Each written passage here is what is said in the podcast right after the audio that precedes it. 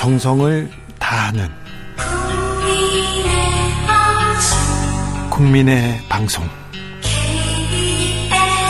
KBS 주진우 라이브. 그냥 그렇다고요.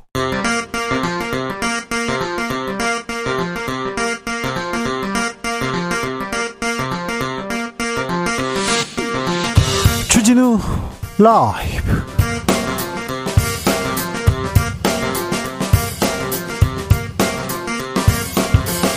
2023년 8월 21일 월요일입니다. 안녕하십니까. 주진우입니다. 한미일 정상회의를 마치고 돌아온 윤석열 대통령. 한미일 협력의 새 시대가 열렸다고 자평했습니다. 하지만 후쿠시마 오염수 문제, 한미일 군사 동맹 가속, 가속화로 중국과의 관계는 어떻게 풀어야 될지 숙제도 만만치 않은데요. 정상회의 이후의 과제, 홍현익 전 국립외교원장에게 들어보겠습니다. 오늘은 이동관 방송통신위원장 후보자 청문 보고서 채택 시한이었는데 하방위가 열리지도 못했습니다. 아, 대통령은 임명을 강행할까요? 국민의힘 홍석준 의원과 얘기 나눠봅니다. 바닥을 찍었다 아니다 지하층이 남았다 부동산 행보 어떻게 봐야 할까요? 중국 부동산 문제 그리고 미국 고금리까지 한국만 새우등 터지는 건 아닐까요? 경공술에서 짚어봅니다. 나비처럼 날아 벌처럼 쏜다. 여기는 주진우 라이브입니다.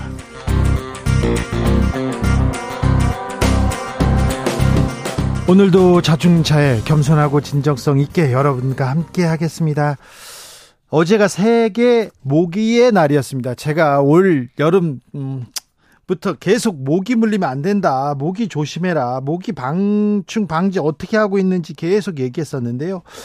아, 말라리아 환자가 500명 넘었다고 하죠. 작년에 비해서 두 배 늘어난 수치입니다. 이거 동남아에서나 있는 일 아니야. 우리나라에서도 말라리아 환자 계속 나오고 있습니다. 아, WHO가 몇 년 전에 조사했는데요. 생물체에 대해서 전 세계 사망자를 조사해 봤더니 어, 어떤 어 어떤 원인이 있었나 모기 때문이 1위 1위로 이렇게 꼽혔습니다. 그러니까 생물체 아 무서운 생물체예요. 무서운 녀석입니다. 그러니까 모기 가을 모기도 가을 모기도 매섭다니까 조심하셔야 됩니다. 음. 어, 지금 캠핑 가시는 분들도 있고 예, 어, 야외 활동하시는 분들도 있는데 모기 어, 벌, 뭐, 이런 거 조심하셔야 되는데, 자, 음, 야외 활동 나들이 갈때 아, 나만의 비법 있습니까? 이렇게 곤충들과 사이좋게 지내는 법, 안 물리는 방법 있으면 알려주십시오. 샵 9730 짧은 문자 50원, 긴 문자는 100원이고요. 콩으로 보내시면 무료입니다. 그럼 주진우 라이브 시작하겠습니다.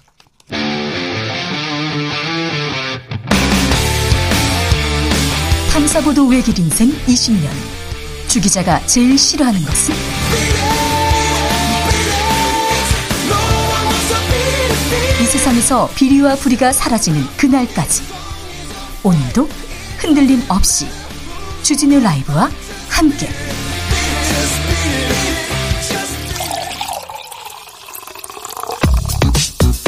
진짜 중요한 뉴스만 쭉 뽑아냈습니다. 주스 정상근 기자 어서 오세요. 안녕하십니까. 한미일 정상회의가 열렸습니다. 네, 윤석열 대통령과 조 바이든 미국 대통령, 기시다 후미오 일본 총리가 현지 시간으로 18일 캠프 데이비드에서 정상회의를 가졌습니다. 어, 캠프 데이비드 정신과 원칙, 삼국 협의에 대한 공약을 발표했습니다. 네, 새 시대를 열었다고 했는데요. 어, 과제는 무엇인지 2부에서 저희가 자세히 어, 따져보겠습니다. 기시다 후미오 일본 총리는 바로 귀국하자마자 후쿠시마 원전을 방문했어요? 네, 기시다 후미오 일본 총리는 어제 후쿠시마 제1원전을 방문했습니다. 오염수 방류의 전체적인 절차와 이 방사성 물질을 제거하는 제거하는 이 다액종 제거 설비, 이른바 알프스 등 관련 시설을 처음 살펴봤다라고 합니다.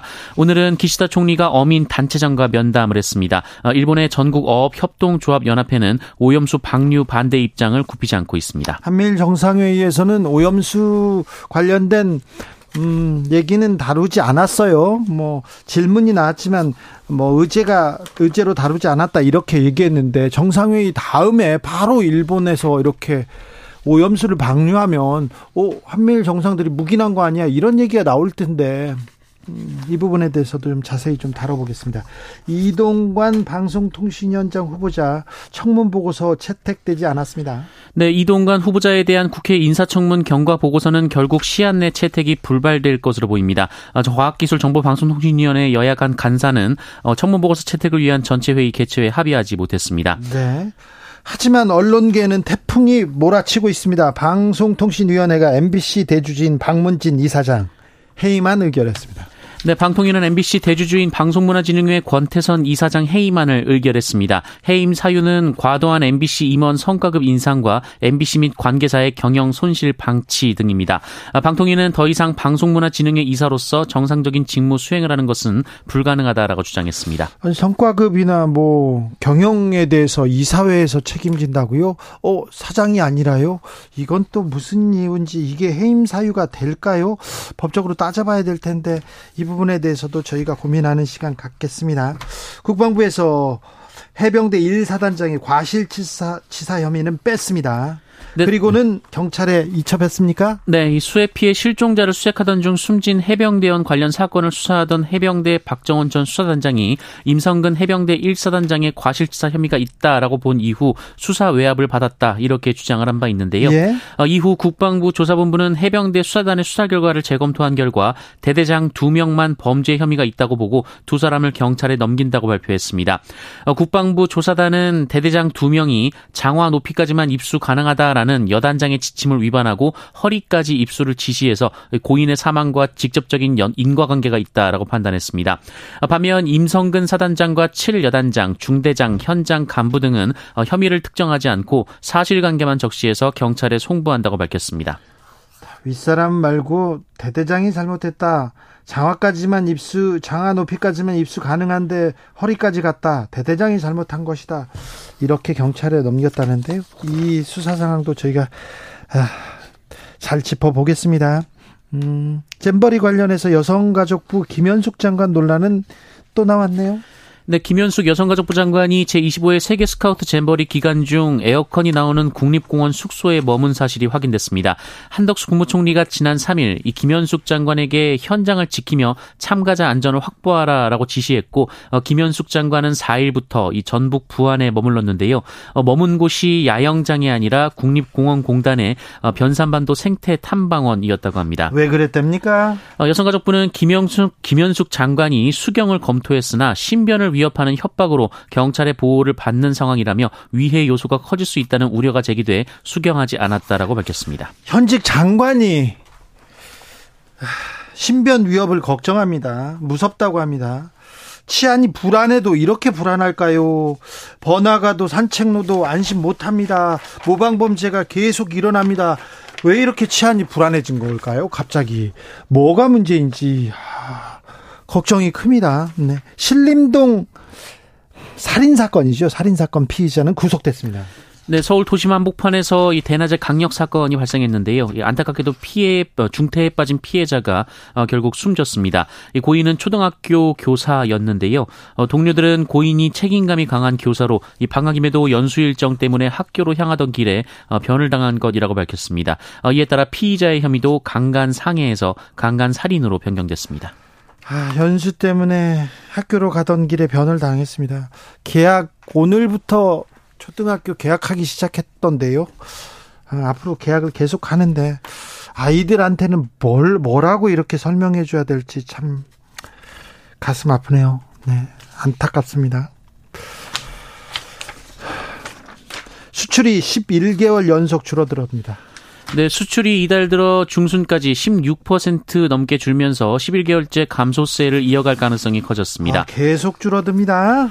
네, 관세청에 따르면 8월 1일부터 20일까지의 수출액은 278억 5,600만 달러로 작년 같은 기간보다 16.5% 줄었습니다. 네. 어, 월간 수출액은 전년 동월 기준으로 작년 10월부터 지난달까지 10개월째 감소세를 보이고 있습니다. 어, 품목별로는 반도체 수출이 1년 전보다 24.7% 줄었고요. 국가별로는 중국에 대한 수출이 27.5% 줄었습니다. 어, 그리고 미국도 7.2%, 유럽연합도 7.1% 수출이 줄었습니다. 중국에 대한 수출이 27.5% 줄었다고 합니다. 중국 수출, 중국과의 무역 가장 큰 숙제인데요. 어떻게 해결책을 낼지 좀 잘해 주십시오. 좀 부탁드리겠습니다. 주스 정상근 기자 함께 했습니다. 감사합니다. 고맙습니다. 음, 가을이 오나 봅니다. 근데 아직 덥죠. 덥습니다. 그래서 바깥에서 일하시는 분들 아, 각별히 건강 조심하셔야 됩니다. 네. 아직 모기 있습니다. 그러니까 모기도 조심하셔야 됩니다. 황경희 님께서 전기 모기채와 텐트형 모기장만 있으면 맘 편히 잘 수 있습니다. 모기장 안에 이렇게 들어가 있으면 참 그 그 좀 약간 묘한데 다른 세상에 와 있는 것도 같고요. 뭐 모기엔 또 모기장만한 게 없습니다. 공주 바라기님께서는요, 가을 모기 엄청 세요. 단단. 조심하셔야 됩니다. 3123님, 모기 쫓는 법은요, 잘 때 선풍기 두 대를 좌우 교차로 위풍으로 켜놓으면요, 비행에 약한 모기가 접근할 수 없다고 합니다. 아, 그래요? 음, 교차로 선풍기 두 대가 필요하네요. 음, 네. 한 사람한테 두 대씩 이렇게 있어야 되는 것 같은데 아닌가요? 이상경님 모기의 날이면 모기를 잡으면 안 되는 거 아닙니까? 이렇게 얘기했는데 아니요. 네. 모기한테 조심하세요. 잡지 잡아야죠. 7489님 산 계곡 숲은 본디 풀벌레와 곤충이 주인입니다. 그곳에 발을 들인 우리가 조심해야 됩니다. 아 맞아요. 그렇습니다. 네. 네. 자, 계곡 가시는 분, 캠핑 가시는 분들, 자, 어, 곤충, 풀벌레들한 주인들한테 좀 잘하시고요. 네, 좀 조심히 다녀오십시오. 자연보호 잊지 마시고요. 주진우 라이브.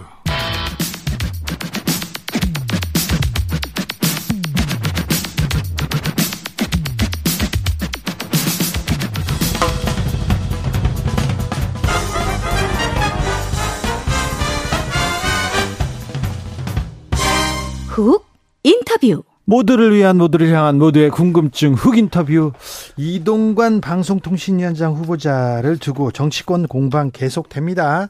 여당에서는 아, 검증된 적격자다 이렇게 얘기하고 하고 야당에서는 아니다 수사를 받아야 될 사람이다 이렇게 얘기하는데요. 이 대치 전국은 어디까지 갈까요? 과연 이동간 카드 윤석열 대통령이 바로 선택할까요? 국회 과방위원 홍석준 국민의힘 의원 모셨습니다. 어서 오세요. 예, 안녕하십니까 반갑습니다. 네, 청문회는 끝났어요. 네, 네, 청문회 금요일 한 자정까지 했습니다. 네, 네. 청문회 어, 평좀 들어보겠습니다. 예, 뭐그 빈 수레가 좀 시끄럽고 빈 깡통이 좀 시끄럽다고 할 수 있겠습니다. 좀 네. 그 전에 내정설이 한 두 달 정도 됐지 않습니까? 네. 그 사이에 사실 언론에서 지상청문회를 많이 했는데 기사 많이 나왔죠. 예, 예. 뭐 거기에서 크게 벗어난 것이 없고 네. 그 부분에 대해서 뭐 민주당 의원들 잔뜩 별렀는데 뭐 별 것이 없이 좀 끝난 것 같습니다. 네. 어, 민주당에서는 절대 부적격이다 이렇게 얘기하고 있습니다. 그러면 앞으로 어떻게 되는 겁니까?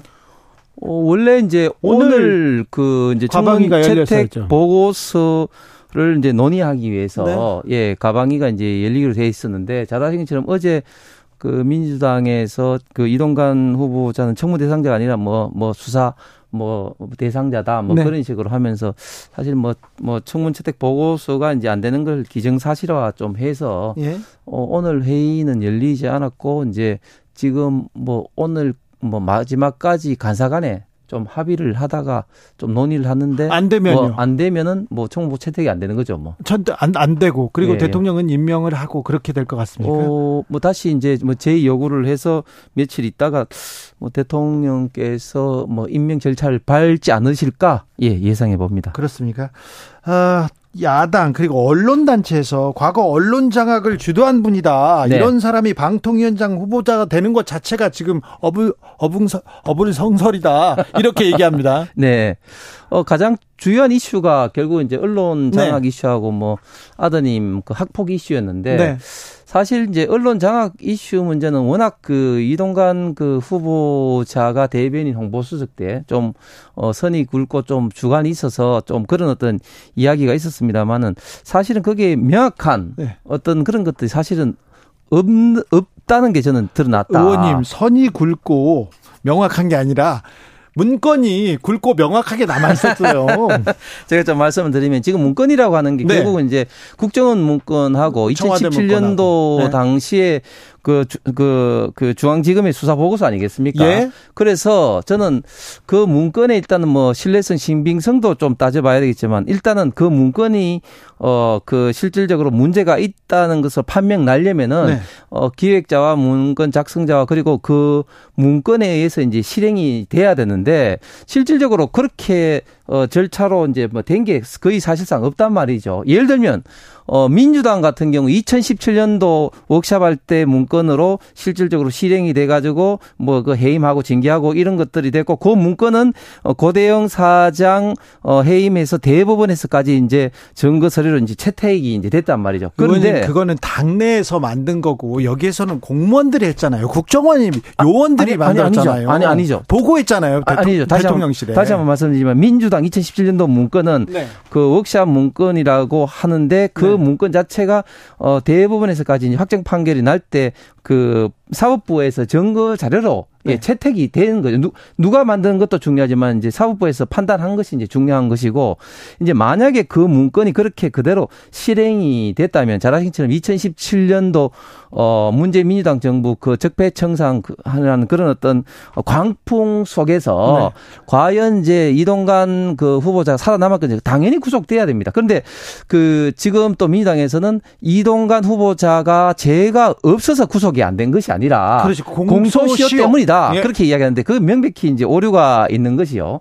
두 가지 이유를 들고 싶은데 네. 지금 이동관 후보자가 대변인 홍보 수석 그 대통령 어, 언론특별 보호자관을 2011년도까지 했습니다. 예. 그러면 어 방송법의 공소시효가 5년이고 네. 그리고 이제 접근 남용이 7년이거든요. 그러니까 공소시효 끝나지 않았습니다. 두 번째는 그 관련된 어떤 그 행정관이라든지 이런 사람들은 다 조사를 받았거든요. 예. 그런데 이동관 그, 그 지금 후보자는 조사조차도 받지 않았습니다. 지금 이재명 대표가 조사받는 과정도 보시면은 결국은 그 밑에 관계자들이 다 조사받고 최종적으로 받잖아요. 그런데 이동관 후보자 같은 경우는 조사조차 받지 않았습니다. 그러니까 그게 뭐냐. 결국은 중앙 당시에 지금도 수사해서 이게 혐의점을 찾지 못했다. 이게 반증이 되는 겁니다. 그래요? 네. 그때 워낙 사, 사안들이, 사건들이 많아가지고, 네. 어, 그런데요, 음, 이동관 후보자 임명과는 별개로 오늘도 방통위가 MBC 대주주인 박문진의 권태선 이사장 해임안 의결했습니다. 네. 지난주에 해임된 분이 KBS 이사장도 해임됐고요. 또 EBS 이사도 해임됐고요. 언론재단 이사장은 해임되려다가 부결됐고요. 계속해서 해임이 계속됩니다. 이틀에 한 번꼴로 해임 뉴스가 계속 나오는데 이 부분은 어떻게 보십니까? 근데 그게 이제 어, 다 같은 어떤 그런 케이스는 아니고, 이제 EBS 이제 이사분 같은 경우는 잘 아신 것처럼 그, 그 2020년 네. KBS, 그, 저, TV조선 어떤 종편 그 심사에 이제 심사위원으로 점수 조작에 관계됐기 때문에 이제 그러신 거고 이분도 사법 처리는 받, 지 않았어요. 그분도 조사를 받았나요? 예, 받았죠. 예, 조사를 그렇게, 받았습니까? 예, 예. 그리고 이제 그 남영진 KBS 이사장이라든지 근태선 그 박문진 네. 이사장 같은 경우는 그 좀 어, 사안은 좀, 좀 다릅니다만은 그 고발, 감사원의 고발이라든지 방통위 조사가 계속해서 지금 이루어진 어떤 그런 어떤 결과로 청문 과정을 거쳐서 그 해임이 지금 의결이 된 것이죠. 이거 법적으로 해임은 매우 좀 중대한 뭐 과오, 중대한 중대한 불법이 있어야 이렇게 해임되는 거 아닙니까? 해임 너무 서두르는 거 아닌가요? 어, 결과로 보면 이제 우연찮게 이제 KBS, MBC 방문희 이사장이 동시에 돼서 그런데 참 우연찮습니다. 계속해서 지금 이제 사전에 네. 제가 말씀드린 것처럼 감사와 조사 그리고 이제 청문 절차를 계속해서 밟아오고 있었지요. 그렇습니까? 네. 네. 근데 우연찮게 계속 지금 해임이 계속되고 있죠. 아니, 시기가 이제 그렇게 이제 겹치는 거죠. 그렇죠. 네. 네. 음.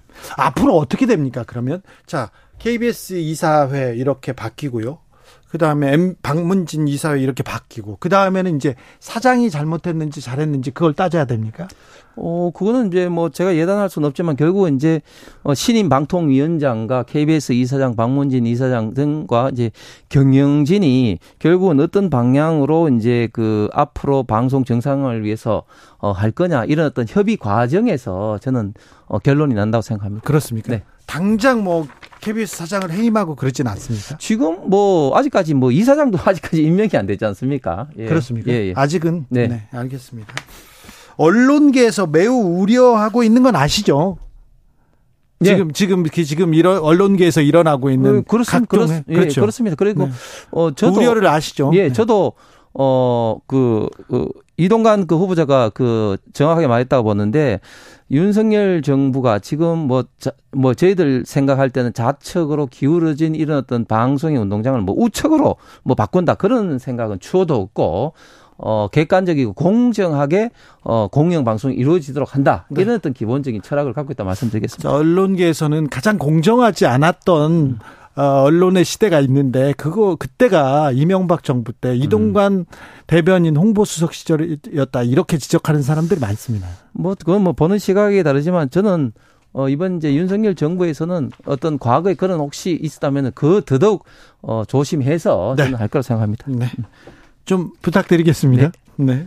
자, 한미일 정상회의에 대해서도 여쭤볼까요? 그 전에 아, 공무원 출신이지 않습니까? 네. 이 그 지방자치 또 지방 공무원으로 이렇게 이렇게 치안도 보고 여러 가지 많이 살피던 예. 공무원이신데 예. 요즘 치안 불안해요. 검사가 대통령 됐는데 왜 이렇게 치안이 불안하지 이렇게 생각하는 사람들이 있는데 그런 사람 좀 어떻게 봐야 될까요? 이 모방 범죄, 이 흉악 범죄 계속 이어지고 있는데. 예, 이게 큰일입니다. 그 사회에 지금 굉장히 그 불안이 네. 이제 조성되고 있고 방금 말씀하신 것처럼 어 어떤 교수가 말했는데 그 이런 어떤 모방 범죄가 마치 이제 전염병 처럼 퍼져나가는 유형이 비슷하다고 합니다. 특히 예. 이제 온라인상에 이런 뭐 지금 이제 살인 예고까지도 있고 해서 저도 이제 정보통신망법 개정을 통해서 네. 처벌하는 어떤 규정도 이제 발의를 했는데 어 이런 걸 통해서 일단은 어 경찰청장도 이야기했다시피 일단 경찰이 좀 더 적극적으로 좀 대응을 좀 해야 된다. 네. 그다음에 두 번째 관련된 어, 미비된 어떤 법규가 있으면 특히 온라인상에 지금 미비된 그, 법규가 많습니다. 그래서 방통위에서 네. 조금 방심위에서 네. 좀 선제적으로 좀 그렇, 위험이 되는 거는 그렇습니다. 조치해야 되는 거 그렇습니다. 아닙니까? 저도 사실은 여기 오기 전에 이제 그 방심위 국장들하고 같이 국회 상의했는데 네. 예를 들면 그 DC 인사이드 갤러리 같은 경우는 사실은 지난번 이태원 참사 때도 예, 많이 자살했던데 네. 이번에 살인 예고에도 주로 이 사이트가 이용이 되었습니다. 예. 그렇기 때문에 이런 어 사이트를 언제까지 계속해서 방치할 것이 것이냐. 네. 좀더 어, 선제적 적극적으로 좀 대응해야 될 필요가 있다고 생각합니다. 이런 부분에 대해서는 좀 적극적인 대처가 좀 필요한 것 같아요. 그렇습니다. 네. 위기 이게 불안 이 너무 전염병처럼 커지고 있어서요. 그렇습니다. 이 부분에도 좀 신경 써 주십시오. 네. 음, 의원님은 대구 달서갑이 지역구인데요. 예. 네, 지금 지금 국민의힘에서는 뭐 같은 배 타야 되느냐 안 타야 되느냐 그리고 물갈이를 어떻게 할 것인가 그게 관심사더라고요. 뭐 아무래도 이제 총선이 다가오니까 예 뭐 좀뭐 뭐 그런데 좀 민감할 수밖에 없는 시기가 다가오는 거죠. 그렇죠. 그런데 어떤 사람은 물갈이를 하면 할수록 좋다. 공천 피바람 불어야 된다 이렇게 얘기하고 그리고 이미 많이 많이 물갈이를 했는데 그거 다 바꾼다고 좋은 일이 아니다 이렇게 얘기하는 사람들이 있는데 의원님은 어떤 어떻게 생각하세요? 예, 그 저희 당은 통상적으로 이제 수도권 같은 경우는 이제 본선에 민주당하고 이런 어떤 그 경쟁을 해야 되기 때문에 네. 상대적으로 좀 물갈이가 쉽지 않고 예. 반대로 이제 영남권 같은 경우는 이제 공천이 어 당선일 정도로 저희 당세가 많은 지역은 좀 물갈이가 많이 왔었습니다. 네. 어 그런데 이제 이번에 과연 물갈이 폭을 어떻게 할 것인지 아무도 이제 예측은 이제 하기는 그 쉽진 않겠지만 네.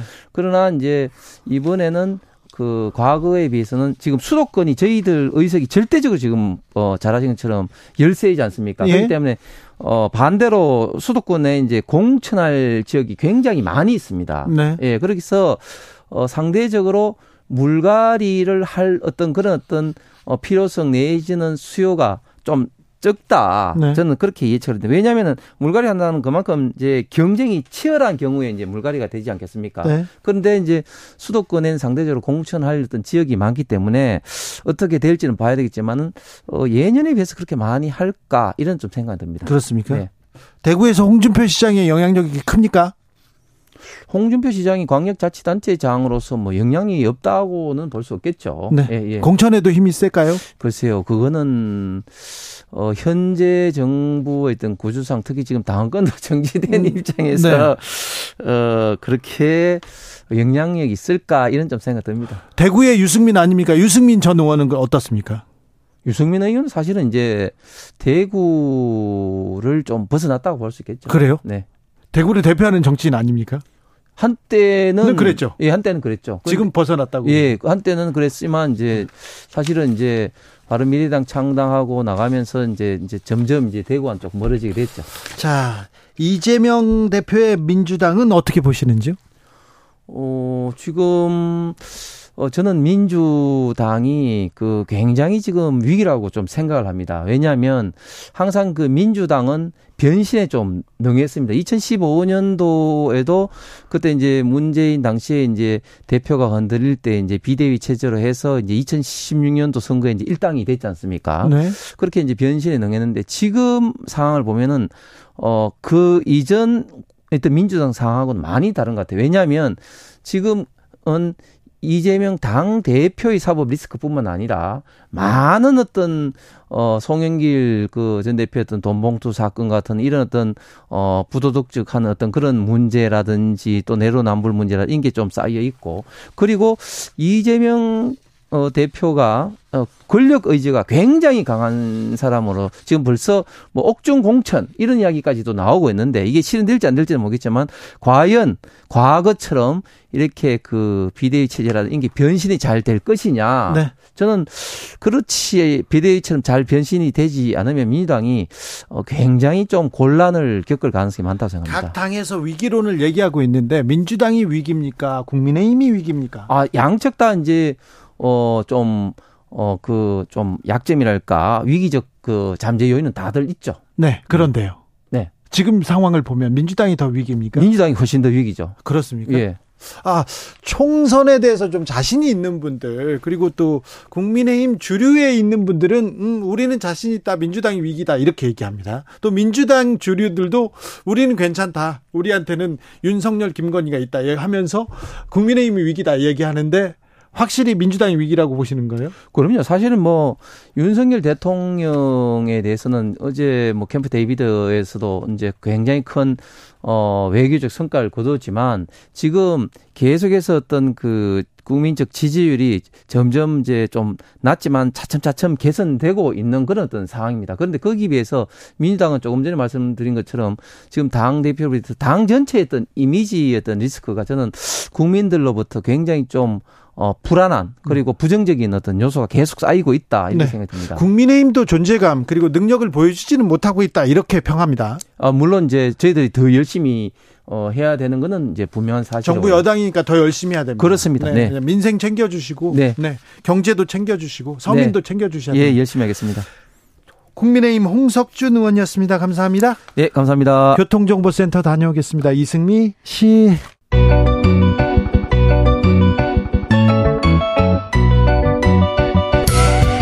한층 날카롭다, 한결 정확하다, 한편 세심하다, 밖에서 보는 내밀한 분석, 정치적 원의 시점. 오늘의 정치권 상황 원회에서 더 정확하게 분석해 드립니다. 이현주 전 국민의힘 의원. 네, 안녕하세요. 부드러운 카리스마 이현주입니다. 그리고 노영희 변호사입니다. 네, 안녕하세요. 노영입니다. 네. 지난주 열린 이동관 청문회 어떻게 보셨습니까? 노영희 변호사님? 뭐 역시나가 역시나구나. 혹시나가 역시나구나. 뭐 그렇게 생각했고요. 이게 이제 조금 이슈들이 여러 개가 계속해서 그동안에 많이 있었었잖아요. 이슈가 너무 많았어요. 네. 그러다 보니까 좀 무뎌졌나 보다 이런 생각도 조금 했었었고.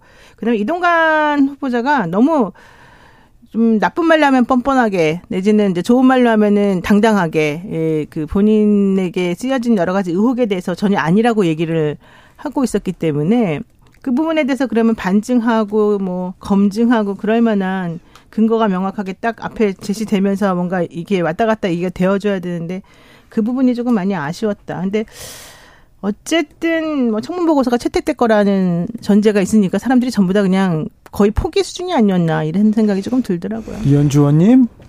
네, 그러니까 한마디로 저는 무기력함 네. 그런 게 느껴졌어요. 네. 네. 그러니까 뭐 어, 그렇다고 뭐 새로운, 사실 이 이상 어떤 새로운 게 나오겠어요? 이것보다 더 심한 게 나올 수 있겠습니까? 아니, 문건이 그죠? 나오면 보통 어, 결정적인 증거가 나왔다 이렇게 얘기하죠. 근데 문건을 음. 가지고 수사를 하고, 어, 그게 뭐, 증명을 했는데.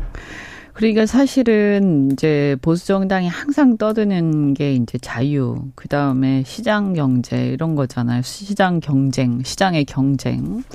저는 이런 쪽에 이제 좀 더 무게를 두고 있는 정치인으로서 굉장히 안타깝다. 왜냐하면 자유를 맨날 떠드는데 언론의 자유를 정권이 바뀔 때마다 더 심하게 이제 언론을 장악하려고 하는데 특히나 자유를 그렇게 부르짖었는데 언론의 자유를 이렇게 이런 식으로 장악하려는 의도를 노골적으로 보이다니.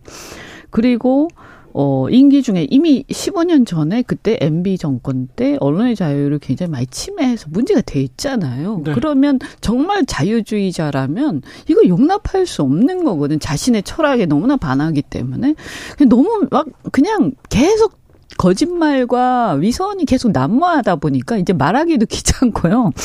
그 다음에 시장 경쟁이라는 측면에서 보더라도 지금 보면 민간 민영 방송 같은 경우에도 여러 가지 어쨌든 눈에 보이지 않게 이 수사기관이라든가 이런 어떤 압 박에 의해서 사실상 관영 방송처럼 운영이 되고 있는 이런 행태 이건 시장의 경쟁 질서에 전혀 어긋나고 시대의 착오적인 상황이에요. 이거 보고 있으면서 아, 우리나라 역사가 왜 이렇게 퇴행적으로 가고 있나.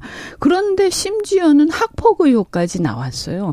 그래서 이 학폭 의혹은 그냥 말만 들어도 정말 막 학부모로서 막 열이 불끈불끈 나는데 선생님 특히 최근에 교권 문제가 이슈화가 됐기 때문에 이 과정에서 있었던 여러 가지 의혹 제기되는 걸 보면 교권하고도 관계가 있단 말이에요. 네.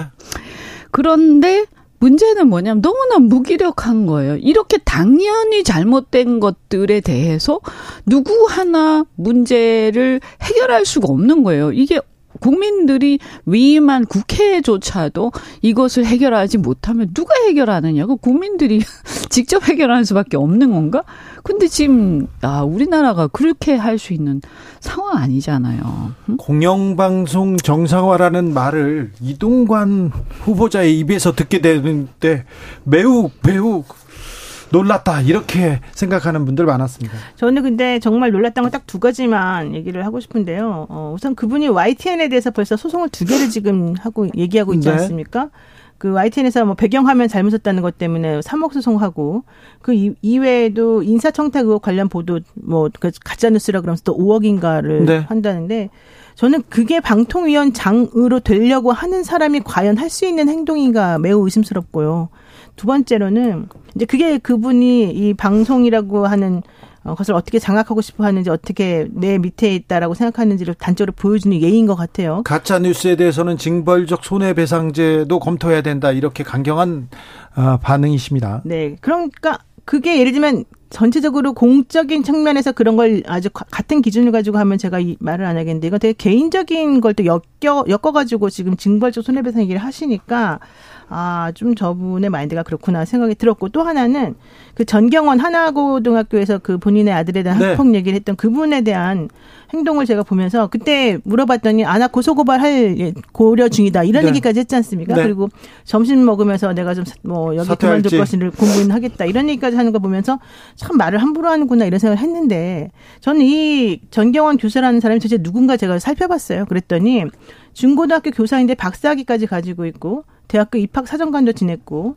교과서 집필도 했고 2010년도에 하나고 하나고가 처음에 만들어질 때 개국 공신 중 하나로 원래 이분이 있었다는 거예요. 네. 자랑스러운 하나고인이었고 네. 우수교 직원 표창도 받게 됐고 동료평가 때 거의 5점 받고 뭐 정말 거의 잘 정말 학생들을 위한 좋은 선생님으로 인식이 되던 사람인데 이 이동관 씨 아들과 관련된 여러 가지 비리 내지는 불합리한 점을 지적한 이후에 학부모들 10명 정도가 막 검은 상복을 입고 자기 교무실에 있는 자기 그 책상 주변을 다니면서 시위를 계속하고 그래서 결과적으로는 못 견디게 만들고 아무도 말 안 지키고 투명인간 되게 만들고 결국 지금 중국에 나가 있다는 얘기거든요. 그런 식으로 자기가 정말 죽지 못해 살게 되었다라고 하는 말을 할 정도의 상황이 된 사람에 대해서 그 선생님이 말하는 건 가짜다. 그 선생이 전부 다 지금 거짓되게 내 아이를 욕보이고 있는 것이다. 나는 그 선생을 고소고발하겠다. 이렇게 지금 선언을 한 거예요. 모든 사람들이 보고 있는 이 자, 그 자리에서. 저는 그런 것들을 보면서 너무너무 깜짝 놀랐고 이분이 생각하는 정의나 이분이 생각하는 이 올바름이나 이런 것들은 과연 무엇인지 정말 궁금했습니다. 이동관 예. 후보자가 지금 임명될 것이라는 얘기는 있지만 아, 지금 어떻게 될지는 뭐 좀 지켜봐야 됩니다. 그런데요, 임명되기 전에도 지금 방통위의 해임 행렬은 이어집니다. 지난주에 KBS 이사장 해임했습니다. 그런데 오늘 MBC 대주인 박문진 권태선 이사장의 해임안 의결했습니다. 지금 보면요. 그 공영방송 정상화라고 하잖아요. 그리고 이게 정상화라는 뜻이 뭐냐 도대체. 그죠? 근데 보면 내 편을 심고 나하고 좀 반, 조금 성향이 다른 사람들을 쫓아내는 것. 이게 정상화로 생각을 잘못하시는 것 같은데 저는 이 정치가요, 제발 이 공영방송에서 이념이나 진영을 떠나가지고 어느 쪽이 정권을 잡든지 간에 손을 떼야 된다. 그러면 이전 정권에서 만약에 불만이 있었더라면 그것을 정말 정치로부터 잘, 이 독립된 언론을 만들기 위해서 이 제도적으로 어떻게 보장할 거냐. 이렇게 지금 접근을 해야 되는데 그게 아니고 내 사람을 신겠다. 그러니까 지난 정권에서 어, 너도 했으니 나도 하겠다. 아니, 더 악독하게 내가 두 배, 세 배로 해주겠다. 이런 상황이 지금 지도층에 만연해 있어요. 이거 국민들이 보고 얼마나 이게 어, 정말 이 자괴감이 느껴지겠어요. 이래서는 안 된다. 거기다가 그 과정에서 보면 검찰권이나 사법 남용이 이루어지면서 사람을 어, 영혼의 밑바닥에서부터 사람을 갖다가 완전히 탈탈 터는 그렇게 되면요. 이 사법이 남용되는 사회는요. 절대로 건강하지 못해요. 집단 우울증 같은 상황이 오는 거 왜냐 공포스럽기 때문에. 네. 그래서 이런 이런 지경이 되면 이것은 전 사실상 정신적 고문에 해당이 되는 것이다. 50대 육체적 고문을 했다면 이것은 정신적 고문의 수준으로까지 가고 있고 우리가 눈에 보이지 않는 나의 양심의 자유와 사상의 자유와 내 영혼의 자유가 심각하게 침해되는 것에 대해서 내일이 아니니까 괜찮다라고 생각하는 지금 이 이거는 정말 있을 수 있어서는 안 되는 거예요. 그래서 지금까지 87년 이후에 우리나라가 30년, 40년, 이제 30년 지나가면서 굉장히 많이 발전해 왔다고 우리는 생각했는데 지금 뭐 발전을 하기는 커녕 이건 제가 볼 때는 오히려 군사정권보다도 더, 더 교묘하고 더 심각하다. 왜냐면 군사 정권 때에 탄압이나 이런 건 눈에 보였잖아요. 응? 그리고 사실은 그때는 또 우리 사회 수준이라는 게 또 좀 달랐고. 근데 지금은 모두가 이게 문제가 있다는 다알 정도로 국민들의 시, 이 식견이 높아져 있는데 이렇게 해버리면 여기서 국민들이 폭력을 쓸 수도 없고. 야, 이건 그래서 아까 제가 무기력함이라는 말씀을 드린 거거든요. 네. 그리고 더군다나 이게 그러면 보수의 가치냐? 아까 제가 자유와 시장 경쟁 말씀드린 전적으로 실제 그 가치하고 완전히 정반대 아주 반동적 상황을 만들고 있어요. 그렇게 되면 우리나라에서 보수라는 것은 보수의 가치는 정말 권위적이고 자유를 침해하고 시장 경쟁을 저해하고 이것이 보수처럼 이상하게 돼가고 있는 거예요. 너무 안타까운 거죠. 그리고 국민의힘이 정말 보수 정당을 지향을 한다면 이 상황에 대해서 깊이 성창을 해야 돼. 이렇게 가면 역사가요 완전히 거꾸로 갈 거예요. 저는 하나 꼭 제안하고 싶어요. 지금 민주당이 원래 올해 3월에 본회의에서 최민희 전 의원을 그 야당 방통위원으로 좀 추천했죠. 추천해서 의결을 했었지 않습니까? 네. 대통령이 지금 8월이 지나가고 9월이 다 돼가는데 아직까지 이걸 의결을 안 하고 네, 임명 안 해주고 있어요. 대통령의 임명이 이렇게 대통령이 이렇게까지 아무 이유 없이 임명하지 않고 있는 상황에 대해서 국회의원들이 차라리 입법을 해가지고 이런 음. 것들을 해결할 수 있는 방법을 마련해 주어서 최민희 의원이라도 들어가게 만들어 줘야 돼요. 그렇게 해서 이번에 23일 날 김현 의원하고 지금 김효재 씨 김효재 위원 직무대행이 지금 그만두게 되는 거잖아요. 네. 그렇게 되면 방통위원장으로 이동관 씨를 임명할 것으로 지금 보이는데 그러면서 이상인 위원이 올 5월에 이제 들어갔단 말이죠. 그러면서 그 이후에 어떻게 될지 사실은 아무도 모르는 상황이 돼버렸어요. 전국이 되게 이상하게 돌아갈 거란 말이에요. 그리고 그 중간에 김현 의원이 혼자서 고군분투하면서 이것저것 다 반대하려고 했지만 안 되니까 전부 다 그냥 아예 그 자리에 참석하지 않는 방식으로 이제 항의 표시를 했어요. 그렇지만 결과론적으로는 그 여당 쪽 사람 두 명이 원하는 대로 다 지금 일이 진행이 되다 보니까 이게 파행이 되는 거잖아요. 차라리 저는 그래서 이번에 민주당 국회의원들 지금 숫자 많을 때 오히려 이런 식으로 국회의원 들의 의결한 것을 대통령이 그냥 깔고 뭉개고 아무것도 안 하고 이런 상황을 조금 뒤집을 수 있는 뭔가 좀 방법을 세울 수 있는 그런 거를 지금 차라리 입법으로 해서 의견하는 게 맞지 않을까 생각이 들어요. 지금 또 계속 해임이 계속되고 있는데 너무 늦었지 않나 이런 생각도 하는데 지금이라도 뭔가 방법을 해야죠. 내야지 네. 민주당이 너무 가만히 무기력하게 있는 거 아닌가 이런 지적은 계속됩니다. 이동관 청문 보고서 채택은 불발됐습니다. 아, 윤 대통령은 재송부 요청 후에 임명할 정도 것으로, 한다는 네, 것으로 임명할 네. 것으로 관측되고 있습니다. 아니 지금 뭐 청문회 해가지고 청문 보고서 채택 안 안 해주는데 어 그냥 임명 강행하고 이게 그냥 예사가 돼 있잖아요. 그냥 항상 그렇게 하고 있잖아요. 네. 뭐 어떻게 이런 나라가 있을 수가 있어요. 아니 그리고 야당이 지금 이렇게 나가고 있어요. 만약에 이런 식으로 나가면 대통령실에서 최재현 의원 임명 안, 안 하면 나머지 방통위원 인선도 안 하겠다. 근데 그래봤자 사실 의미가 없어져요. 네. 이런 식으로 하게 되면. 그래서 결론적으로는 할 수 있는 실력 행사를 해가지고 이런 식으로 어, 이렇게 언론을 막고, 어, 방통위원과 관, 방통위 관련된 여러 가지 파행을 거듭하는 건 막아야 된다라는 걸 좀 인식을 심어줘야 돼요. 아니, 국민적 관심사인 인사청문회인데 청문회 증인이 한 명도 안 왔어요. 네. 증인이 한 명도 이거는 또 국민들한테는 어떻게 비춰질지. 네. 그 국민들이 아마 이제는 보면서도 의뢰 그러려니 그러지 않을까. 예. 네. 근데 이제 국회 자체가 무력화되는 상황이고요. 근데 사실은 삼권 중에서 국민을 대변한 유일한 기관이 국회인데 예. 국회가 무력화된다라는 것은 국민의 주권이 무력화되는 상황이고 국민을 대신해서 권력을 견제하거나 감시할 수 있는 기관이 없어진다는 거예요. 이건 매우 심각한 상황이라서 87년 네. 이전으로 돌아가는 겁니다. 네. 국민의힘으로 가보겠습니다. 국민의힘에서는 승선 그리고 배를 침몰을 시킬 승객은 누군가 이렇게 하면서 어, 지금 계속 그 논쟁이 이어지고 있습니다. 아무래도 공천 싸움 같아요. 어떻게 보십니까, 이현주 의원님? 글쎄요, 뭐. 이현주 의원님한테 지금 뭐, 당내에서 쓴소리 하는 사람 겨냥했다, 이현주 겨냥했다, 이런 얘기도 나오더라고요.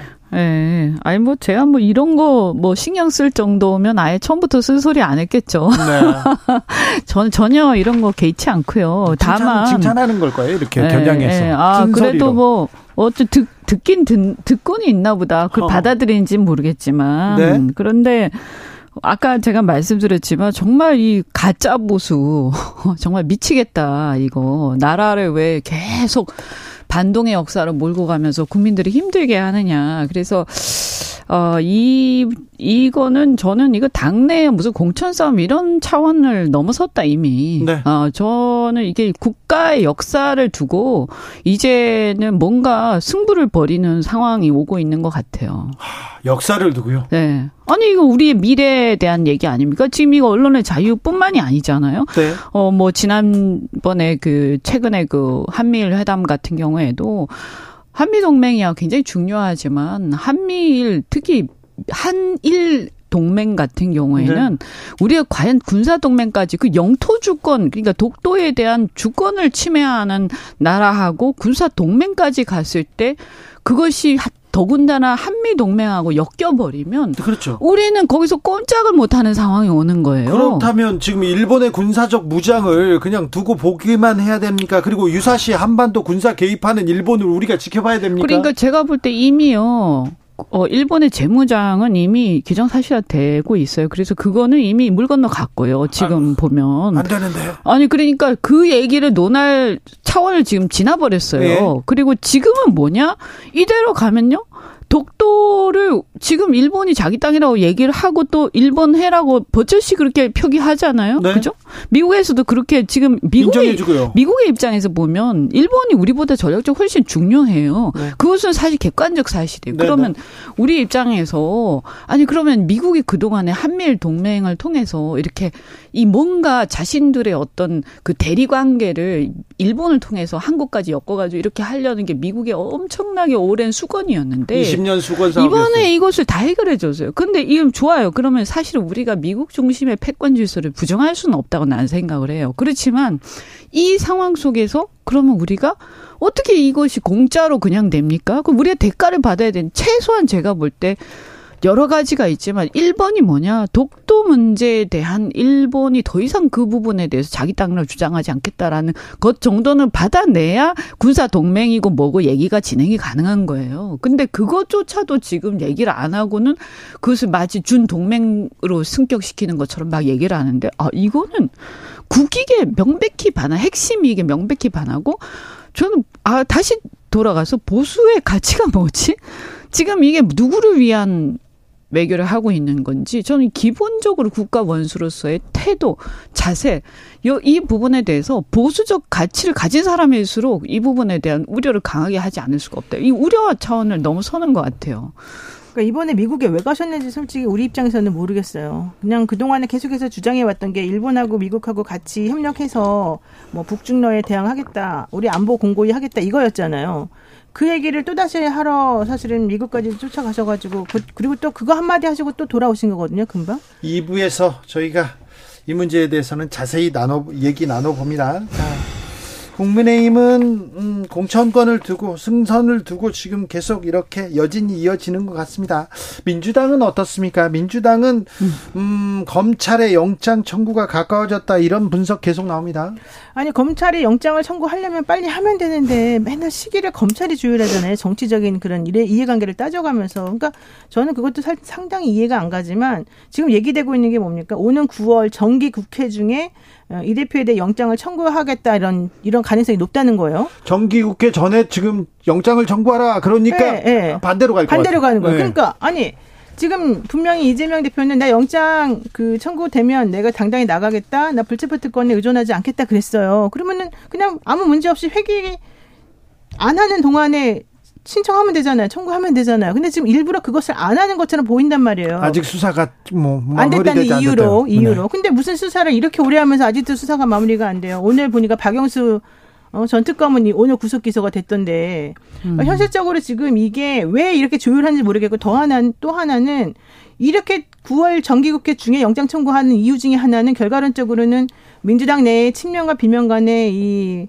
갈등 구조를 좀 더 격화시켜 가지고 뭐 내분을 좀 더 쌓이게 하겠다 첫 번째 두 번째로는 이거를 조금 어떤 타겟 지점으로 만들어 가지고 어, 이재명 대표가 좀 더 공격 받을 수 있는 위치에 좀 높게 만들어주겠다. 뭐 이런 이유 때문이라는 게 지금 많은 분들이 하는 얘기거든요. 게다가 이재명 대표가 오히려 또 구속이 돼가지고 들어가 버리면 오히려 공격 지점이 없어지니까 국민의힘에서는 그렇죠. 손해다 이런 네. 얘기 지금 한다는 거예요. 네. 이게 도대체 뭡니까? 총선 때까지 절대 영장 치면 안 된다 이런 어, 얘기도 어. 있어요. 그러니까 실제 누가 잘못했으면 주변에서는. 잘못한 거 대로 그냥 벌을 받으면 되고 수사를 하면 되고 재판을 받으면 되는데 아 쟤를 지금 이번에 집어 넣으면은 이번 총선에 불리하니까 쟤는 이번에 집어 넣으면 안 되고 자꾸 건드리기만 하고 쟤에 대해서 자꾸 불합리하고 이상한 얘기만 자꾸 흘려야지.